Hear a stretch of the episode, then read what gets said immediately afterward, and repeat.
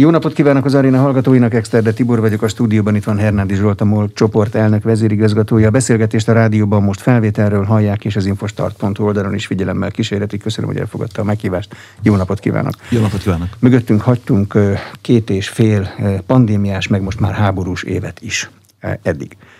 Ezek a piaci folyamatok hogyan érintették a MOL-t?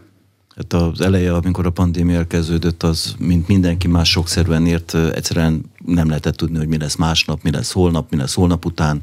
Meg kellett nézni, át kellett állítani a, az, az egész működési rendünket egy kvázi háborús működési rendre, ki kellett alakítani ügyenleti rendszereket. Gondoljunk csak arra, hogy a finomító az 24 órás folyamatos melegüzem.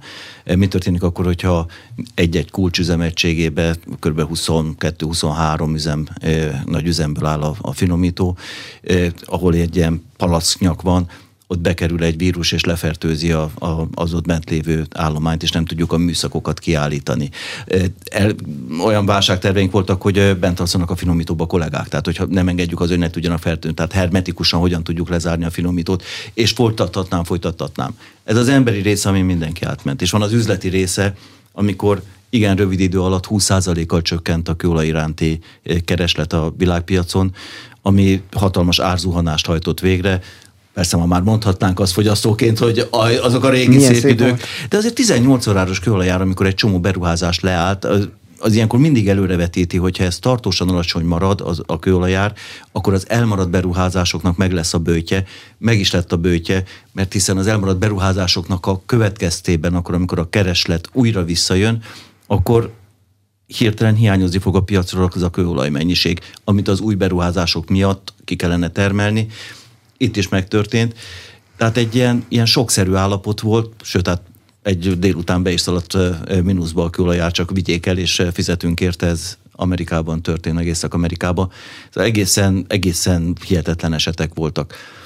Aztán szép lassan elkezdtünk megtanulni együtt élni a járványjal, beálltak azok a rendszerek, amiket akartunk, mi is vettünk ö, légzőkészülékeket Kínából, amiket aztán később elajándékoztunk, de az első pánik az, az mindenkit ugyanúgy ért. Mhm. Valahogy túl kell élni. Mostantól kezdve ez a forgatókönyv már benne van a rendszerezett működés forgatókönyv, hogyha még egyszer ilyen, akkor most már olajozottan tudják, hogy mit kell csinálni? Igen, most már megvannak azok a kézikönyvek, azok a, az eljárásrendek, amiket eh, létrehoztunk akkor, kidobtuk, ami, ami ami pánikreakciónk volt, hogy ezekre nincsen szükség, túlreagáltunk bizonyos dolgokat, és megtartottuk azokat, amik eh, normálisak eh, lesznek ilyenkor az állomány hogy bírta? Nagyon fegyelmezett volt. Még azt is fegyelmezetten tudomásul vették, hogy csökkentettük olyan helyeken, ahol lehetett a munkaidőt, sőt bizonyos helyeken a fizetéseket is visszavettük, ahol azt mondtuk, hogy nincs értelme, nem, nem, nem akarunk elbocsátani, de vegyük vissza a fizetéseket.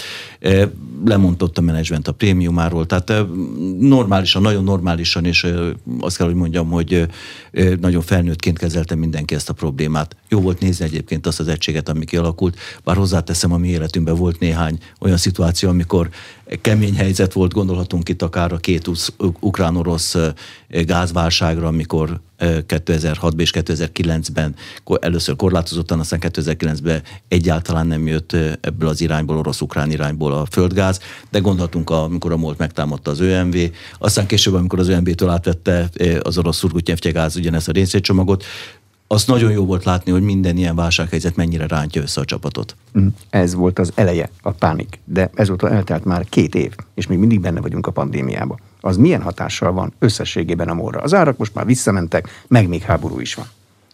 A megnövekedett kereslet és a piacon kialakult helyzet, és az, hogy hozzászoktunk egy feszes gazdálkodáshoz, amit a pandémia megkövetelt, hozta aztán a 2021-es kimagasló magas eredményét a, a molnak amihez persze azt is kell látni, hogy mennyire nem volt kimagasló eredmény az előző év, a 2020-as év. A bázis. A bázis év, igen, tehát egy kimondottan jó évet tudtunk zárni. Az, hogy a pandémia velünk van, az meg egyszerűen egy megszokott gyakorlattá vált. Tehát tudják az emberek azt, hogy időnként elrendeljük a létszámkorlátozásokat a tárgyalókban, tudjuk azt, hogy időnként elrendeljük azt, hogy maszkot kell hordani, és tudják azt, hogy időnként döntünk arról, hogy nem szükséges a maszkordás, nem szükséges a, a, a tárgyalókban a korlátozás, a liftbe be lehet szállni két embernél többnek, és a többi, és a többi.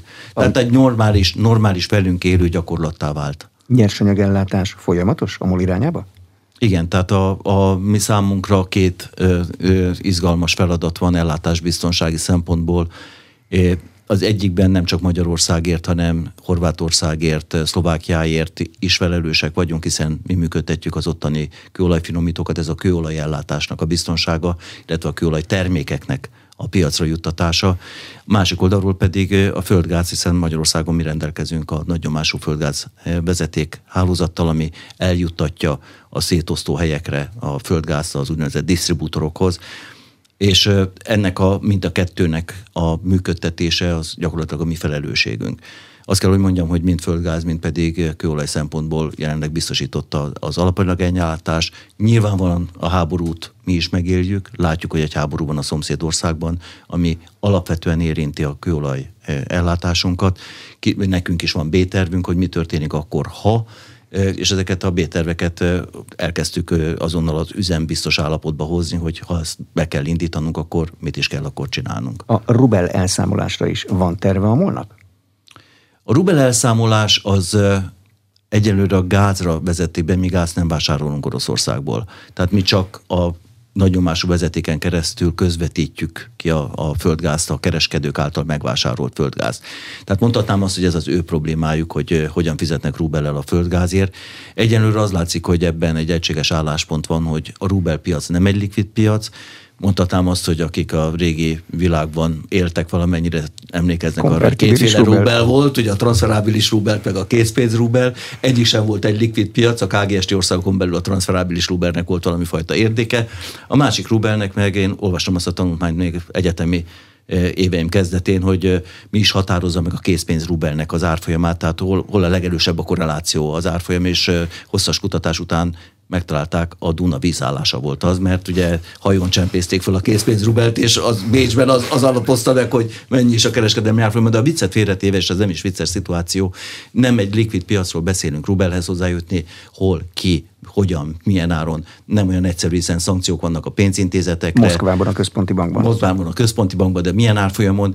Egyenlőre erőteljes az ellenállás ebben az irányban, azt látjuk, Hozzá kell, hogy tegyem, hogy ha kőolajra is bevezetné ezt Oroszország, abstart bennünket az sem érintene, mert gyakorlatilag mi Oroszországból közvetlenül nem vásárolunk, hanem alapvetően svájci trédereken keresztül veszük a kőolajnak a nagy részét. Honnan jön? Milyen vezetéken jön Magyarországra a molhoz a kőolaj? Ez a barátság kőolaj vezeték, ami egy picit beleharap jön Oroszországból, egy picit beleharap Belorussziába, tehát átfolyik egy picit Belorusszián, és aztán megérkezik Ukrajnába, és Ukrajnán keresztül érkezik Magyarországra.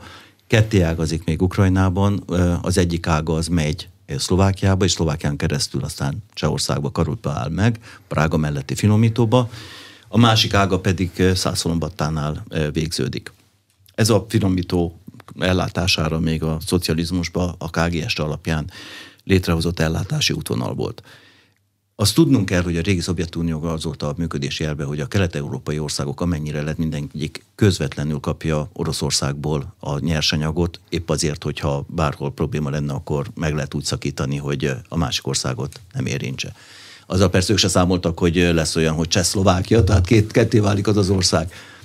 De azt is tudni kell, hogy Magyarország és Csehszlovákia, használjuk már újra ezt a szót még, hiszen akkor még létezett, és Jugoszlávia, az is létezett még akkor, amikor az első olajválság kitört, akkor nem kapta meg Oroszországtól azt a mennyiséget, amit korábban megkapott, és hosszas tárgyalások után, hiszen dollárért nagyon jó áron el tudta adni Oroszország a, a kőolajnak a jelentős részét, ezért hozzájárultak ahhoz, hogy megépítsük az Adria kőolajvezetéket. Ez Krik szigetén Omisály kikötőből indul, ez egy mélytengeri kikötő, tehát nagyméretű hajókat is tud fogadni, és ebből a omisái kikötőből följön Magyarországra, van egy elágazás, még Horvátországon belül az az elágazás elmegy Belgrádba, Pancsebóba, a Pancsebói finomítóba, eljön Szászolombattára, és Szászolombatta és Szlovákia között van egy, vagy Csehszlovákia között van egy, megépült egy kőolajösszevezeték, azt azon keresztül eljutott egész Prágáig. Azaz képes volt arra, hogy Csehszlovákiát is megtáplálja ez a vezeték, ez az Adria kőolajvezeték. Ez egy olyan kapacitás lesz, ami igazából soha nem került kihasználásra. Szerbia irányában még mindig ez a fő kőolajellátási útvonal, de Magyarország és, és Csehország, illetve Szlovákia nem nagyon vásárolt itt kőolajat. Ezt a 2000-es évek után, amikor látszódott az, hogy lehetnek problémák, mi a gáznál láttuk ezt először, de láttuk azt, hogy akkor a orosz vállalat ugye meg akarta vásárolni a MOLT, láttuk, hogy lehetnek ebből problémák, és elkezdtük fejleszteni, visszafejleszteni ezt a, a útvonalat, megnöveltük a kapacitását, beépítettük a szükséges berendezéseket, kompresszorállomásokat felújítottuk, azaz ma ez az útvonal, ez képes 9 évi 9 millió tonnányi kőolajat Szászolombattára, illetve a pozsonyi finomítóba eljutatni. Ez gyakorlatilag a két finomító ter, éves termelésének kb. a 85-90 százaléka. Ez egy alternatív útvonal. De ebbe is csak uh, orosz olajat lehet tenni a cső végén? A finomítókkal van ilyen értelemben az idézőbe tett probléma. Ezek úgynevezett orosz típusú finomítók. Az azt jelenti, hogy orosz dizájn alapján épültek, KGST-ről beszélünk, és 60 orosz kőolaj, 60-as évek, 64-65, orosz kőolajnak a feldolgozására, és ez kivétel nélkül mindegyikre igaz. Amikor mind a három finomítója. Gyakorlatilag a két, a Magyarország és a szlovákiaira egyértelműen igaz, valamennyire vagy nagymértékben a rigyekaira is igaz, az egy picit rugalmasabb a tengeri kőolajra, az nem csak orosz hmm. típusú kőolajat tud feldolgozni. De a mi kettőnkre ez teljesen igaz. Mi elkezdtünk kísérletezni azzal, pont azt nézni, hogy hol van ennek a határpontja, hogy mennyit tudunk betermelni nem úgynevezett ural típusú kőolajból. Néztük, és eljutottunk a 35%-ig, és látszik, hogy per pillanat ez tűnik egy fizikai határnak, hogy ennyit tudunk. Ez egy azért fontos dolog, mert ez fordítva is igaz, tehát hogyha megnézem a Svehati finomítót az osztrák a repülőtér mellett, az a, a éjszaka nagyon szép, amikor ki van világítva finomító, az egy amerikai típusú finomító, és az az amerikai típusú finomító, az meg pont ellentétje ennek, Ugye amikor az osztrákok össze akarták kötni a svehati finomítót a pozsonyi finomítóval, hogy orosz olajat tudjanak venni, akkor ők is csak a saját kapacitásaitnak a 25-30 százalékára akartak építeni, mert azt hogy nem tudnak többet bedolgozni. Tehát ők meg fordítva vannak, ők meg orosz olajból nem tudnak többet beletenni. De ebből egy laikus levonhatja azt, mint én, levonhatja azt a következtetést, hogy ha elzárják az orosz olajat, akkor Svehát képes amerikai típusú, tehát nem orosz típusú olajat kellegendő mennyiségben finomítani? Vagy nem vonjuk le ezt a következtetést belőle? Nem, ezt nem lehet levonni. Tehát, hogyha ha a legabszurdabb eset, ami, ami hála Istennek semmilyen formában nem áll fenn, az az, hogy leáll a, a százszalombattai és leáll a pozsonyi finomító. Ez azt kell ugye, hogy először leáll a barátságkőolajvezeték, mind a Szlovákia, mind Magyarország irányába, majd utána bármilyen oknál fogva kihirdetik a bolykotot arra, hogy nem lehet orosz olajat vásárolni. Ez nincsen jelenleg. Tehát az Európai Unió múlt heti döntés alapján a szénhidrogént energiahordozóként kivették a, a bolykott alól. Voltak országok, amelyek ezt javasolták, és voltak olyan országok, amik ezzel ellen erősen tiltakoztak. Egyszerűen azt mondták, hogy olyan ellátás biztonsági problémát okoz, ami kezelhetetlen lenne. Tehát, de ha ez az eszrém esetbe következne, akkor az osztrák finomító teljes kapacitással nem bírja ellátni ezeket a piacokat. Tehát azt mondani, hogy ha Magyarország és a szlovákiai finomító nem működik, akkor majd ellátnak bennünket külföldről, ez nem igaz, ez nem képes. Ezek a finomítók erre már nem képesek. Azt mondani, hogy behozzuk őket majd más export útvonalakon, erre meg a logisztikák nincsenek kialakítva. Most arról nem beszélve, hogy egy-egy gazdaság mennyire sérülékeny akkor, amikor teljes egészében importra áll át egy termékből. Az ellátási láncoknak a csődje, az pontosan a COVID mutatta meg, hogy nem lehet teljes egészében importra átállni. Ez látszódott akkor. Hogy miért nem vagyunk képesek eh, feldolgozni mondjuk Brent típusú kőolajat, arra meg eh, azt a példát kell felhozni, amikor eleve kőolajról beszélünk, akkor az olyan, mint amikor azt mondjuk, hogy húsétel. Ezt még Barról Laci mondta egyszer, de ennél jobb hasonlatot nem tudok. Azt mondom, hogy húsétel, és a húsétel az lehet e, birkapörkölt, meg lehet csirkemell is. E, és ettől még húsételnek hívom. De kémiai összetevői, az állaga, a sótartalma, a, a csúszás képessége, tehát a szállíthatósága, a kéntartalma, és sorolhatjuk a, a, a törésláncok, az, hogy, menj, hogy a dízel és a benzin ö, ö, kinyerhetősége hogyan alakul bennük, ez teljesen eltérő. És egy finomítót arra a típusra hozták létre, amit mi ural típusú kőolajnak nevezünk, ez a orosz export kőolaj. Ez egy küvé. Ez sokféle kőolajból keverik össze, és létrehoznak belőle egy olyan mixtúrát, amelyben ez a sokféle kőolaj végül egyfajta kémiai össze, tulajdonságokkal fognak rendelkezni, egy azonos kémiai tulajdonsággal. Most ez ugyanaz, mint hogyha azt mondom, hogy bikavért csinálok, a bikavérnek is megvannak az összetevői, de mi van akkor, hogyha azok a, a, a hirtelen azok eltűnnek a piacról, és mással kell elkezdenem ki előállítanom a bikavér nevű küvét. És akkor el kell kezdenem kísérletezni azzal, hogy mit, mitől lesz olyan, mitől lesz hasonló az íze. Itt is erről van szó, el kell kezdeni azzal kísérletezni, hogy más típusú kőolajok különböző mixtúrákba való összeállítása milyen finomítói beruházásokat igényelnek, hogy azt a outputot, azt a termelést, vagy azt a termelési szintet kihozzuk, ami biztosítja Magyarország és a környék termékkel való ellátását. Ez pedig nem megy egyik napról a másikra. Ez hosszú idő és nagyon sok pénz. De van akkora ellátásbiztonsági veszély Oroszország felől, hogy érdemes pénzt beletenni ezekbe a kísérletekbe? Sok pénzt.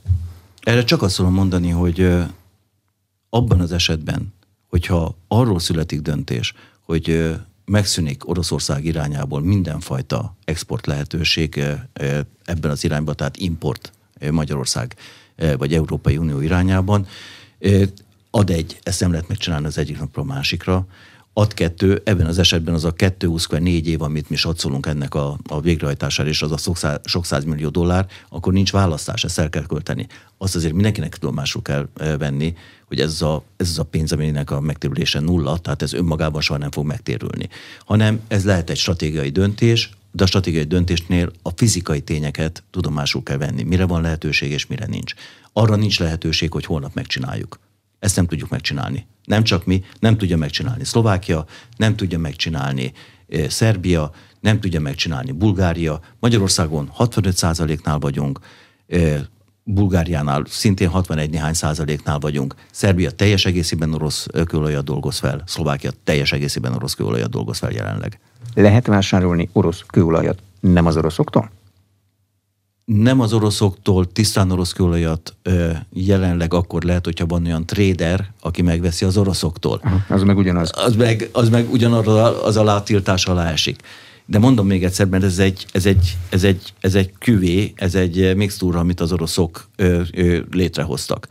Elő lehet állítani, vannak olyan ö, olajtermelő helyek a világban, Líbiában, ahol, ahol többet, hogyha összeszedünk, lehet, hogy létre tudunk hozni egy hasonló mixtúrát, de ezt, ezt csak kikísérletezni lehet. Ez szerves kémia. Ez kísérlet, kísérlet, kísérlet, és megnézzük, hogy bizonyos anyagokat, például a sótartalmat, az orosz olajban gyakorlatilag nincsen só. Líbiai olajban nagyon sok mindenben hasonlít az oroszra, de például teli van sóval. Az orosz kőolajban relatív alacsony a, kőolaj, a kéntartalom. E, van olyan, amelyikben sokkal magasabb, van olyan, amelyikben még annál is magasabb, azt ki kell tudnunk vonni. Tehát többlet kénytelenítés kell. Nehéz szémtartalom. Meg kell nézni, hogy miket kell akkor beépíteni, és meg kell nézni, hogy van-e elegendő nyersanyag, hosszú távon leszerződtető nyersanyag, hogy azt a küvét, amit itt létrehoznánk, az fixen mindig elő tudjuk állítani. Plusz arról az apróságról nem beszélve, hogy ez megfelelő tárolókapacitást kell beletennünk. Tehát mi eddig körülbelül csak abba, hogyha egy bármilyen probléma van a barátság kőolajvezetékkel, okulva a 2006-os 2009 orosz-ukrán gázkrízisből, okul vannak, hogyha a barátságvezeték megsérülne, továbbra is orosz kőolajat, de a tenger felől szállítva föl tudjunk hozni Pozsonyba, és föl tudjuk hozni Szászolombattára, csak ebbe a projektbe 170 millió dollárt fektettünk be. Ettől nem lett olcsóbb a mi működésük, ettől a biztonságunk nőtt meg. De csak ez 170 millióba került hogy logisztikailag képesek legyünk rá. Eléggé stabil és megbízható az orosz küvé minősége. Időnként lehet sajtóhíreket olvasni arról, hogy nem feltétlenül mindig ugyanaz jön. Egyszer volt egy komolyabb balhé, fogalmazunk így.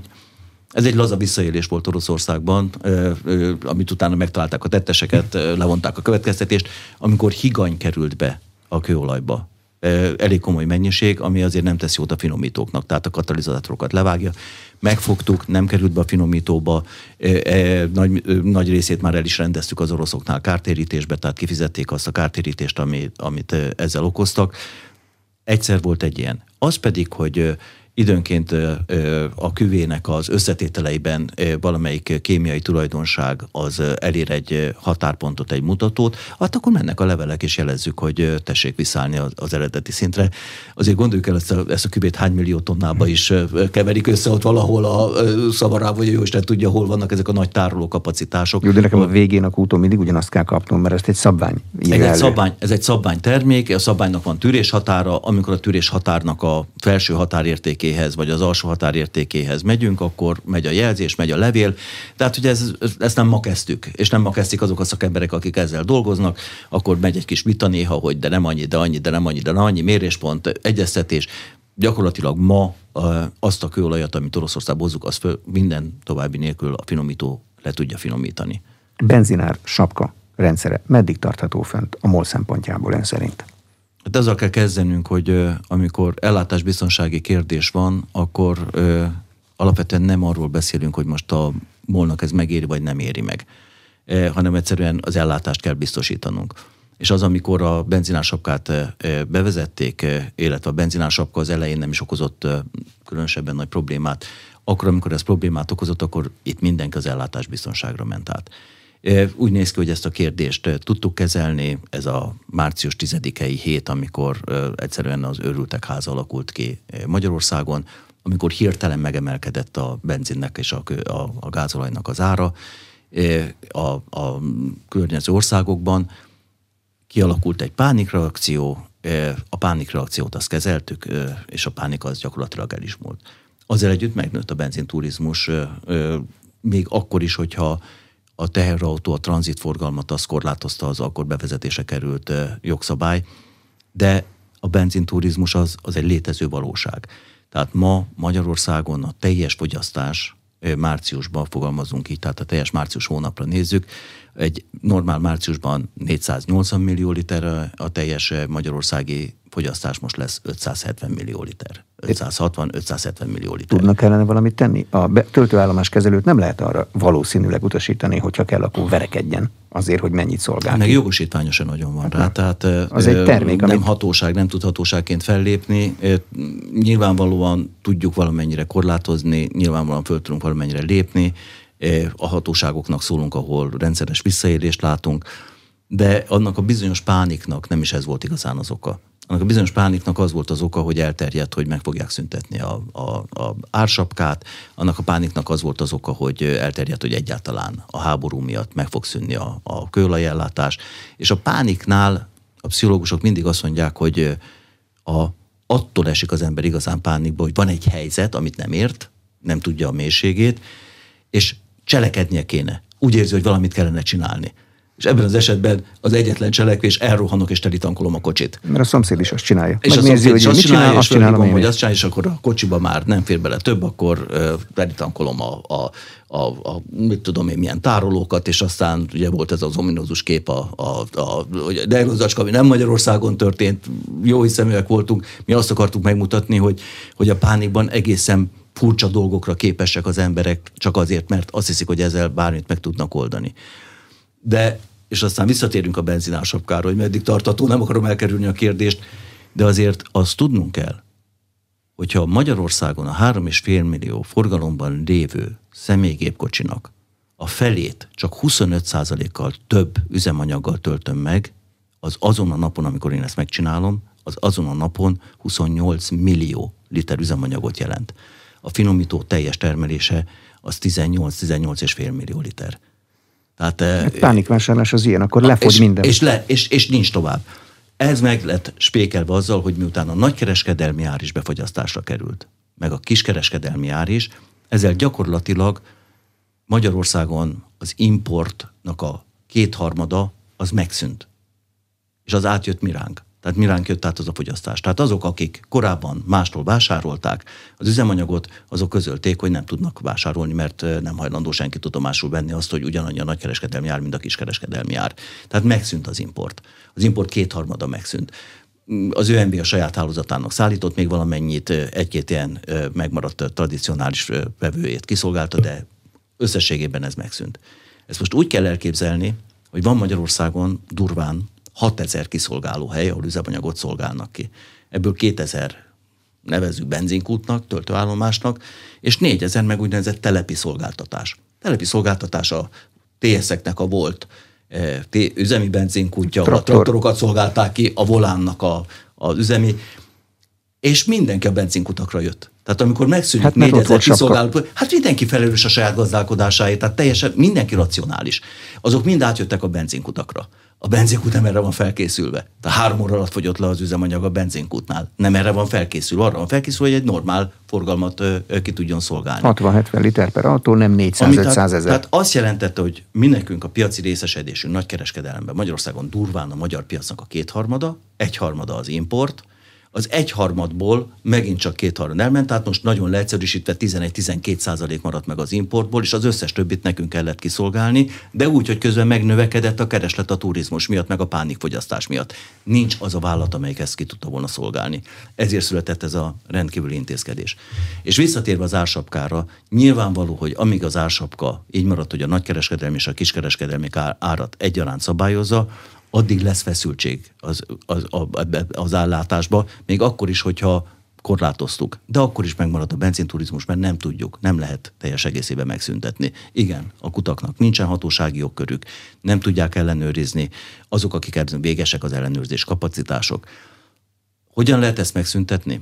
A Magyarországi üzemanyag árakat három tényező határozza meg. Egyrészt a jegyzésár, a világpiaci jegyzésár, nem mi döntünk róla, általában Rotterdamhoz szokták ezt igazítani, a Rotterdami jegyzésárhoz. A másik tényező az a adó. Milyen adók mennek rá erre az üzemanyagra. És ezek az adók, ezek teljesen országonként mondjuk úgy, hogy eltérőek. A harmadik tényező pedig maga az árfolyam. Tehát a forintnak a dollárhoz viszonyított árfolyama. Az szintén ugyanúgy befolyásolja. Maga a háború az a dollárt ugye meglökte, minden háború a dollárt általában megerősíti. Tehát önmagában már ez is egy olyan tényező volt, amit fölemelte az üzemanyag árát. Egész Európában hatott ez egyébként, mert az euró-dollár árfolyama is megváltozott. Hát ez a három tényező. Ebből a három tényezőből kettő nem esik a mi kontrollunk alá. A harmadik esik, az adó esik, és az állam el is kezdte az adót csökkenteni valamennyire. Mennyi ideig elég? Ez egy csipke csak, vagy tartósan fennmaradnak az üzemanyagárak. Ez az, amit ma senki nem tud mondani. Nem tudjuk megmondani, hogy a kereslet-kínálat és az üzemanyagárak viszonya milyen lesz. Volt a háború sok, az megemelte az árakat, volt a kínálati sok, mert hiszen a kínálatból kiesett üzemanyag, itt Európában például az orosz üzemanyagnak egy jelentős része orosz kőolajnak és az orosz dízelnek kiesett, ezek mind emelték az árakat. Ezek mind hatással voltak az árakra hiába csökkenti az adót, adóval teljesen ezt nem lehet lefedni. És akkor innentől országonként eltérő megoldásokhoz jutnak. Van olyan ország, ami például kiveszi a biokomponest, és azt mondta, hogy mostantól nem kell bekeverni. Ez megint most forintba átszámítva körülbelül 40 forintot jelent literenként a biokomponensnek a, a jelenléte. Van, amikor több, van, amikor kevesebb. Ha azt kivesszük, akkor megint 40 forint alá megy. Na de bocsánat, Hát van egy CO2 kötelezettségünk Magyarországként is, Európaként is, és hiszünk is benne, hogy valahol a CO2 kibocsátást csökkentenünk kéne. Tehát itt, itt, itt egyszerűen meg kell próbálni megfelelni, és mindenki keresi, hogy hogyan lehet megfeleltetni. Én azt mondom, hogy nézni kell, hogy hogyan alakul a piac, és annak függvényében kell nézni, hogy milyen intézkedésekkel lehet a legharmonikusabban eh, kezelni azt, hogy tartósan velünk marad ez a magas üzemanyagár, vagy pedig egy átmeneti csipkéről volt szó. Ha ennyire bizonytalan, hogy mi lesz, akkor azt lehet tudni valamennyire, hogy a stop után, a sapka után milyen árak jönnek vajon? Fogalmam nincsen. Nem tudjuk az árfolyamot megjósolni, nem tudjuk megmutatni, hogy mennyibe fog kerülni akkor a Rotterdami jegyzékára, jegyzésára egy liter gázolajnak, vagy egy liter eh, benzinnek, nem tudjuk megmondani. Lélektani határa van az üzemanyagvásárlásnak egy magánszemélynél, aki megteheti, hogy nem vásárol? Ezt láttak már ilyet? Lélektani határa alatt mit értünk? Korlátozom Amik, magam? Amikor azt mondom, hogy át, inkább most nem, ne, ide nem megyek már autóval. Mert nem tudom annyit tankolni. Mert nem az a munkám, hogy fuvarozó vagyok. Amikor pánik van, akkor nem. Tehát akkor a pánik az egy WC papírvásárlás a Covid elején, tehát ugye erre emlékszünk, az, az egy tipikus pánikvásárlás volt. Amikor pánikvásárláson nem. Akkor, amikor elkezdünk beszélgetni környezetvédelemről, elkezdünk beszélgetni arról, hogy zöld társadalom, elkezdünk beszélgetni arról, hogy kizöldítés, CO2 kibocsátás, klíma, mit is jelent az éghajlatváltozás. Szárazság van, akkor a szárazság van, mint a fene kirándultam a hétvégén Esztergom környékén, hát a porzat, tehát a kutyát után meg kellett fürdetni. Tehát, hogy, hogy amikor, amikor erről beszélgetünk, akkor észrevehető, és amikor ez markánsabban jelen van, akkor észrevehető az, hogy az emberek elkezdenek tudatosabban járni a gépjárművekkel. De ezzel párhuzamosan viszont mi is történt a Covid alatt? Elkezdtünk megrendelni árukat, elkezdtünk kiszállítatni árukat, és rákaptunk arra. Hát ö, olyan mértékű lett a kis teherautó forgalom a kiszállítások miatt, és ha megnézi az ember, hányszor látja elmenni az utcájában, jönnek, mennek, jönnek, mennek, ami régen ilyen nem volt. Nem mi ezek mind, hanem ezek mind, ezek mind üzemanyagot fogyasztanak, és bármennyire is kirakatként az Amazon mondjuk bejelenti, hogy mit tudom én, jövőre átállítja a gépkocsi parkjának a nem tudom hány százalékát elektromosra, nagyon szép dolog, de én azt a kérdést mindig fölteszem, hogy és az az elektromos áram vajon miből keletkezik? Mert Erőműből valamilyen erőműből. Szénből, Ami vagy szén, atomból, vagy gáz, gázból. És bizonyos országokban még kőkeményen olaj, e, vagy nukleáris. És ezt tudomásul kell vennünk, tehát a, a tudati, tudatos fogyasztás az addig tart, amíg nincs pánik. A tudatos fogyasztás az a, én szerintem minden országnak az a egyes számú feladata, igazából az NGO-knak is az lenne egy nagy feladat, hogy ezt, ezt mondják, ezt mondják, mert az emberek normálisan akarnak élni, és a gyerekeiket azt akarják, hogy normális környezetbe éljenek. Ezzel lehet nagyon sokat hatni. Ez olyan, mint a szemetel, és az olyan volt, mint amikor én emlékszem, 1986-ban kint voltam Németországban szakmai gyakorlaton, és első este hogy ránszoltak, amikor a szemétbe beledobtam a joghurtos dobozt. Nem odavaló. Mert az szelekt 86, és én meg nem is értettem mi az, hogy szelektív személygyűjtés, mert Magyarországon örültünk, hogy elvitte a kuka az, a szemetet, a teljesen a föld, amit hogy emlékszünk a város szélében lévő hatalmas szeméttelepek egyikére. Tehát akkor még égetőmű se nagyon volt itt, sőt, azt hiszem nem is volt. Tehát azt kell, hogy mondjam, hogy rengeteg, rengeteget számít a társadalmi nyomás eh, arra, hogy tessék tudatosabban. De mondom, amikor pánik van, akkor az emberek ezt eldobják. 2021-ben hagyta jóvá a MOL igazgatósága a 2016-os, 2030-ra szóló hosszú távú stratégia aktualizált változatát, és az új az már 2050-ig szól. De közben kitört a háború. Tartható lesz, ami a frissített stratégiában benne van?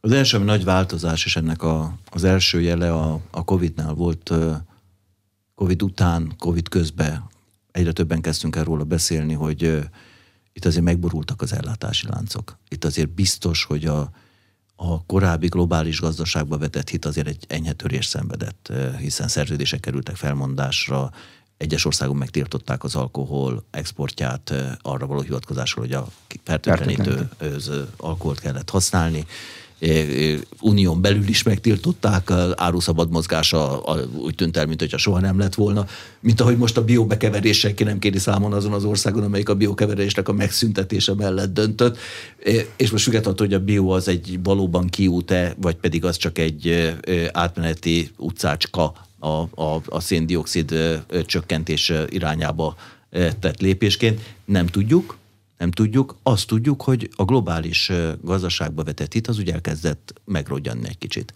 Ami most kapott egy még nagyobb pofont, és ez a még nagyobb pofon, ez a, a, az orosz-ukrán válság kapcsán kialakult kereskedelmi átrendeződés. Aminek biztos, hogy van egy olyan következménye, hogy az országok újra gondolják azt, hogy létrehoznak olyan kapacitásokat, amik válsághelyzetbe be tudnak lépni. Tárolni akarnak szénhidrogént, 90 napot eddig is tároltunk a folyékony szénhidrogénből, azaz kőolajból, benzinből és dízelből, meg egy pici jettet is a repülőknek. Gáz, mi megszenvedtük a ukrán-orosz gázválságot 2006-2009-ben, és mi tudtuk azt, hogy függetlenül, hogy Magyarországon vajlagosan az egyik legmagasabb a tárolókapacitás a fogyasztáshoz képest, de Magyarországon, Hollandia után a legmagasabb a lakosság gázzal való ellátottsága, vagy gáztól való függőséget, talán ez a jobb szó. Ezért emlékszem, amikor erről beszéltünk, és mondtuk, hogy stratégiai gáztárolót kell csinálni. Mert amikor nincs gáz, akkor nem érdekes az, hogy mennyibe kerül. Akkor nem érdekes az, hogy kitől veszem azt a molekulát, hanem tél közepén el kell látni a lakosságot, és el kell látni azokat a közüzemeket, amiknek a működéséhez nélkülözhetetlen ez a fűtőanyag, kórházak, etc. etc. Ezért létrehoztuk a stratégiai gáztárolót. egyedüliként Európában, és nagyon sokan le is hülyeztek bennünket, hogy erre most mi szükség volt, ez teljesen felesleges, ez pénzkidobás. Minek ilyennel terhelni a gázárakat, a gázfogyasztókat. Múlt héten az Unió úgy döntött, hogy minden országnak létre kell hozni stratégiai gázkészletet. Mert hirtelen szembesültek vele, hogy, hogy nincsen a gázra stratégiai készlet. És hogyha leállnak Oroszországból Európa irányába a gázszállítás, akkor 35%-a az európai gázellátásnak kiesne. És erre nincs felkészülve az Európai Unió. Tehát ezeket, ezeket a, a többletkapacitásokat adott esetben még a hagyományos üzemanyagokból is. Ezeket létre kell hozni, és ott kell tartani. Ami óvatatlanul azt jelenti, hogy a következő években vélhetőleg a most kialakult válsághelyzet, ennek a globális piacba vetett hitnek a újragondolása azt is fogja jelenteni, hogy számomra valószínűleg egyes beruházásoknál meg fogják előzni a beruházások ilyen típusú kényszere, meg fogják előzni a klímaváltozás miatti kényszert. Mindez azonban nem jelenti azt, hogy most mi itt hirtelen át fogunk állni, de például van nálunk egy olyan projekt, hogy 50% alá fogjuk csökkenteni a finomítónak az üzemanyag kihozatalát. Most meg kell néznünk, hogy ebben az új szituációban mit is, ezt újra kell gondolnunk, vagy ez maradhat. Ami nem fog változni, az a fogyasztási szolgáltatások, tehát a töltőállomások, ahol a lakossághoz el akarjuk juttatni az üzemanyagot. Itt most ma már közel 2000 töltőállomásunk van, kiszolgáló pontunk van Közép-Európában, és hogyha sikerül lezárnunk a Lengyelországban kötött tranzakciónkat, akkor elérjük a 2400-as szintet. Ez egy nagyon komoly lépés. Nem fogjuk lezárni a vegyipari fejlesztéseinket sem. Mert ez meg az értékláncnak a kitolása, tehát ami azt jelenti, hogy több lábon tudjunk állni, kevésbé legyen sérülékeny a csoport pénzügyileg. Mert hogyha az egyik rész éppen sérül, mert a piaci kondíciói olyanok, akkor a másik általában talpon van, sőt lehet, hogy erősebb lesz. Ha az üzemanyagoknak lefelé megy az ára, akkor a vegyipar örül, mert a vegyipar, vegyipari alapanyagnak is lefelé megy az ára. Ha a kőolajnak fölmegy az ára, akkor általában az üzemanyagé lefelé megy. Ha az üzemanyagé fölmegy, akkor a kőolaj termelésnek megy lefelé az ára. Tehát, hogy ezek, ezek ilyen, ilyen ökölszabályok, amiben átmenetileg persze lehet eltérés, de hosszú távon ez biztos, hogy így van, kimutathatóan így van. Ez az úgynevezett integrált vállalati modell. Tehát ezeket a lépéseket meg fogjuk tenni. Ez mind olyan, ami a stratégiánkkal összhangban van, a széndiokszid kitettségünket csökkenteni fogja, a klímaváltozás irányába tett lépéseket csökkenteni fogja, és el fogjuk érni azt, hogy 2050-re klímasemlegesek legyünk. De rövid távon, ami azt jelenti nálunk rövid táv, 5 éven belül, bizony elképzelhető, hogy néhány beruházás újra gondolásra kerül ellátásbiztonsági szempontból, és átpriorizálódik néhány eh, beruházás. Ezt el tudom képzelni. Hm. Ha mindenki most jön rá, hogy tárolókapacitásokat kell építeni, akkor ez nyilván növelni fogja a nyersanyag iránti keresletet. Honnan fogják összevadászni a nyersanyagot? Úgy, mint az első járványhullában a lélegeztetőgépeket? Tehát ez kicsit vadnyugati volt, hogy egymásait rekvirálják. Tehát mi ezt magyaráztuk Nyugat-Európának. Tehát ezt magyaráztuk pont Nyugat-Európának, hogy a kőolajból, ha most hirtelen a, a tiltás berendelik, és lehet, hogy mi kis országok vagyunk itt Közép-Európában, de azok a kis országok, ezek teljes egészében ettől a kőolajtól függnek.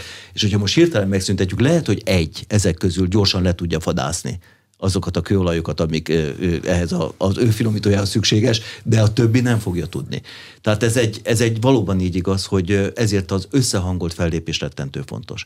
És hogyha azt mondja az Európai Unió, hogy 5, 6, 7, 8, 9, 10 éven belül meg kell szüntetni a kőolaj függőséget Oroszországtól, aminek mondom még egyszer, ára van, rettentő nagy ára van, akkor ez egy döntés, amire rá kell készülni, és azt végre kell hajtani. De hogyha most azt mondja, hogy ezt holnaptól meg kell szüntetni, akkor ki a gyorsabb? És ez egy, ez egy, ennek rettentő hatása van. Tehát ez, ez, ebbe, ebbe kár is belemenni. Mondom, hála Istennek úgy néz ki, hogy ez a probléma lekerült a napi rendről. De ez megint ugyanaz. Ezt nem érzi Franciaország, ezt nem érzi Svédország, ezt nem érzi eh, eh, Hollandia. Ők, ők ezt nem látják. Ezt mi érezzük, ez a mi bőrünkre megy azok a finomítók másképp lettek dizájnolva, azok a finomítók másmilyen kőolajra lettek dizájnolva.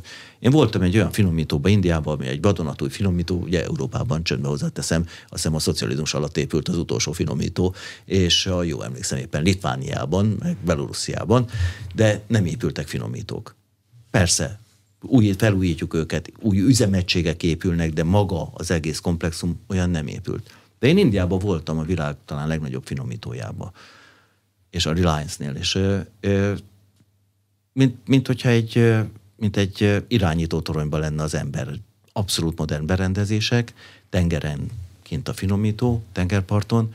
Ott mondták, hogy abban az évben 140 különböző típusú kőolajat fognak finomítani, mindig a mindenkori árfüggvényében hozzák be a kőolajat. Na, ez Ezt egy új finomítóval meg lehet csinálni, amikor erre tervezem. De minket nem erre terveztek. Mi a Szovjetunióból kaptuk a kőolajat, és azt mi földolgoztuk. Petrolkémia, Tiszaújvárosban nemrég jelentették be eh, a propilén üzem, az marad akkor ezek szerint, mert annak maradnia kell a több lábon állás miatt. Marad, és ráadásul eh, paradox módon, de ez összefüggésben azzal, amit az előbb mondtam, hiszen ez már a Covid alatt kezdődött el ennek a tervezése, hogy ez az ellátás biztonságunkat növeli, mert ezzel a Tiszaújvárosi MOL Petrokémia alapanyag ellátása az gyakorlatilag piacfüggetlenné tud válni nagy mértékben. Mert propilénből eddig vásároltunk, és azt a vásárolt mennyiséget azt tudjuk ezzel eh, kitenni, illetve maga az új poliolüzem is eh, részben eh, ebből az üzemből fogja kapni a propilént. Önellátás irányába ezekben a területekben el lehet menni, ha valakinek nincsen nyersanyaga? Magyarországon nem is tudom, mikor furtak utoljára olajat meg gázt. Szerintem most is fúrunk. Fúrunk? De milyen mennyiségben?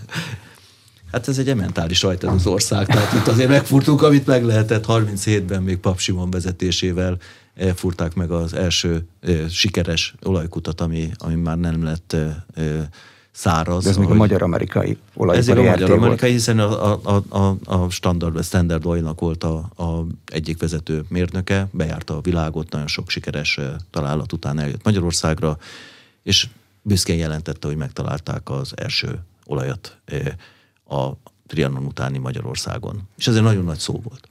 Aztán utána egyre több kutat furtunk, aztán először Nagykanizsa térségében, Lenti térségében találtunk nagy mennyiségű szénhidrogént, aztán később megtaláltuk Szolnok környékén a nagy mennyiségű tehát az Alföldön, és hát a nagy találat az a 60-as években az algyői kutaknak a megfúrás és az algyői találatok amik persze merülnek lefelé, tehát messze túl vagyunk a magyarországi csúcstermelésen.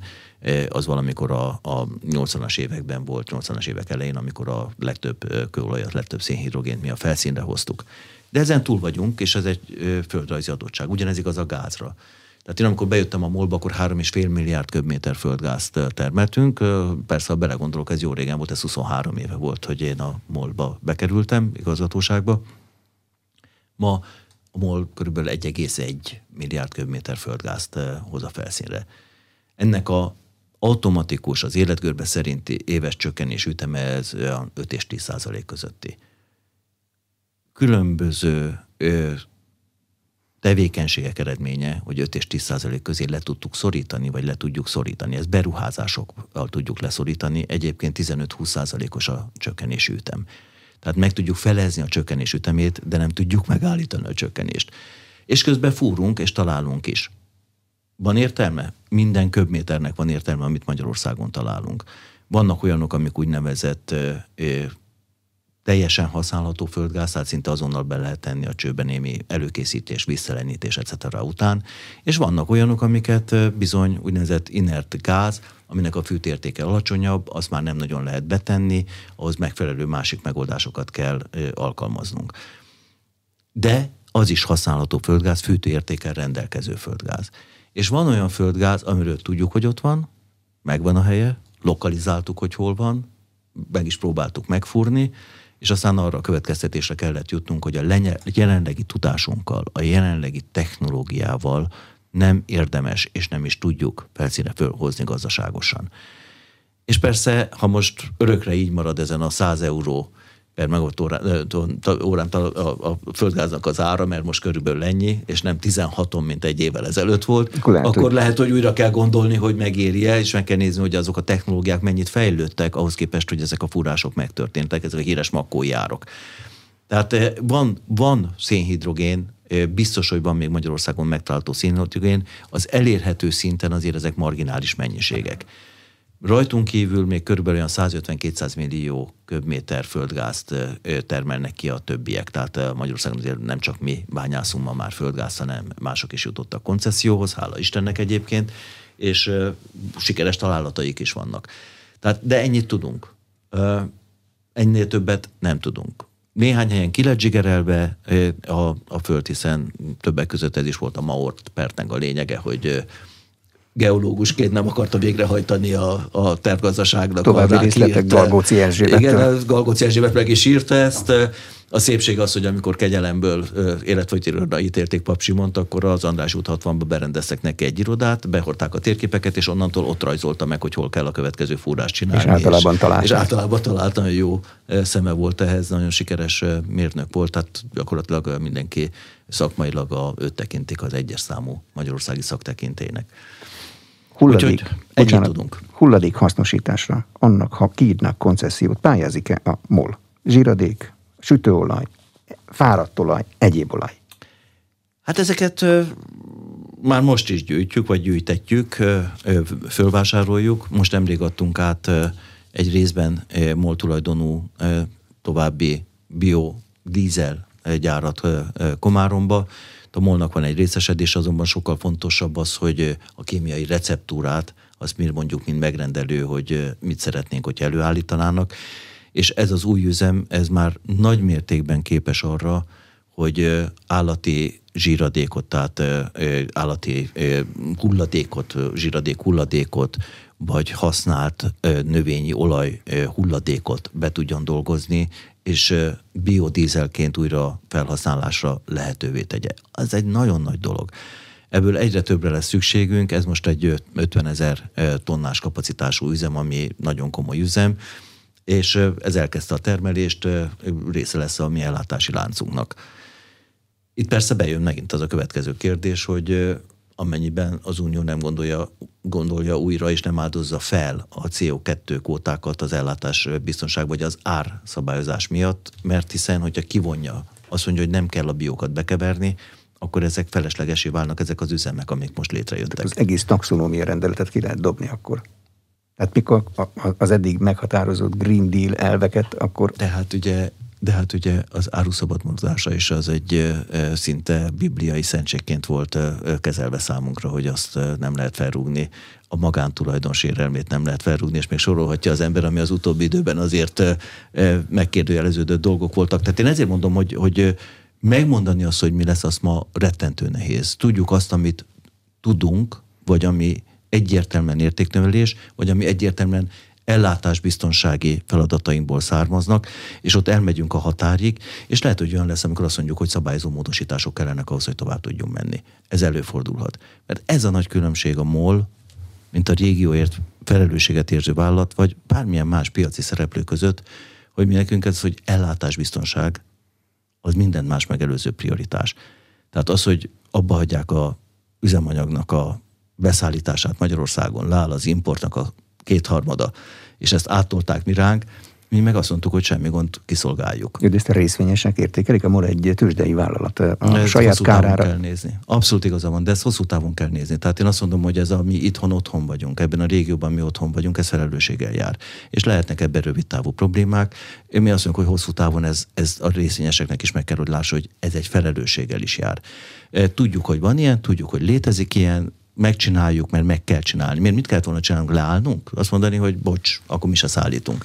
Tehát ezt nem, ezt nem tehetjük meg egyszerűen. Ez egy felelős gazdálkodás, ez egy felelős vállalati magatartás. Lengyelországi üzletre mindenki rámondta az áment. Ott a PK Norlennel, meg egy lengyel társasággal volt egy ilyen hármas üzlet, lengyelországi kutak, autópálya mellett cserébe, magyarországi kutak, meg, ha jól emlékszem, szlovéniai kutak, vagy szlovákiai? Szlovákiai. Szlovákiai. Ez elintéződött? Hát az a szerződések aláírása kerültek, kimentek Brüsszelbe. Miért is lett szüksége erre a tranzakcióra? azon túlmenően, hogy mi azt mondjuk, hogy ez egy egészséges piaci részvétel nekünk Lengyelországban, a lengyel olajvállalat számára pedig egy piaci növekedés déli irányban, hiszen nem voltak jelen ebben az irányban. Hát nem volt Magyarországi jelenlétük Szlovákiában egy egészen marginális jelenlétük volt, ezekben az országokban gyakorlatilag be tudnak jönni ezzel. És úgy is, hogy már rögtön egy kellemes piaci részesedést tudjanak kapni, amiből aztán tudnak tovább növekedni. Erre azért volt szükség, mert Lengyelországban két olajvállalat volt. Volt Danskban egy, ez a Lotos, és volt Plockban vagy Varsóban később, ez pedig a Orlen. A két olajvállalatról megszületett a döntés, hogy összeolvadnak. Azaz a Orlen fölvásárolja a Danski finomítót, a Danski vállalatot. Egy egyébként teljesen logikus lépés, és minden valószínűség szerint, hogyha mindez mondjuk Angliában történik, akkor senkit nem zavar a méret, de azzal, hogy ez Lengyelországban a két finomító itt hirtelen lokális piacot vett figyelembe Brüsszel, és úgynevezett piaci koncentrációs eljárást indított, ami alapján kötelezte az Orlent, hogy megszabaduljon, csökkentse a bizonyos eszközeit, azaz versenyt keletkeztessen. És ebben benne volt az, hogy mintegy 400 benzinkutyát értékesíteni kell a merged vállalatnak, benne volt az, hogy logisztikai eszközöket értékelték el, és a Danski finomítónak is a 30%-át értékesítenie kellett. A Danski finomító 30%-át megvette a szaudi olajvállalatnak egy lányvállalata, az Aramkónak, mi megvettük ezt a 300, kb. 390 töltőállomást, a logisztika egységet pedig megvette egy másik cég, egy német tulajdonú helyi cég. Tehát ez megy be most Brüsszelben, most Brüsszel megnézi, hogy ez arányban van-e azzal, amit ő előzetesen megállapított, mint piaci koncentrációt, ezzel helyreáll a piaci egyensúly, és ha helyreáll, akkor a tranzakciók véglegesé válnak. Brüsszelnek a válaszát várjuk. Mikor körülbelül? Nem tudjuk. Csak rajtuk múlik? Csak rajtuk múlik. Mm. A MOL pénzügyi szolgáltatásokba be akar lépni, vagy nem akar belépni? Mert ö, literek helyett kilométert adnak, felhasználói élményt adnak, de úgy tűnik, hogy a pénzügyi szolgáltatások hiányoznak belőle még.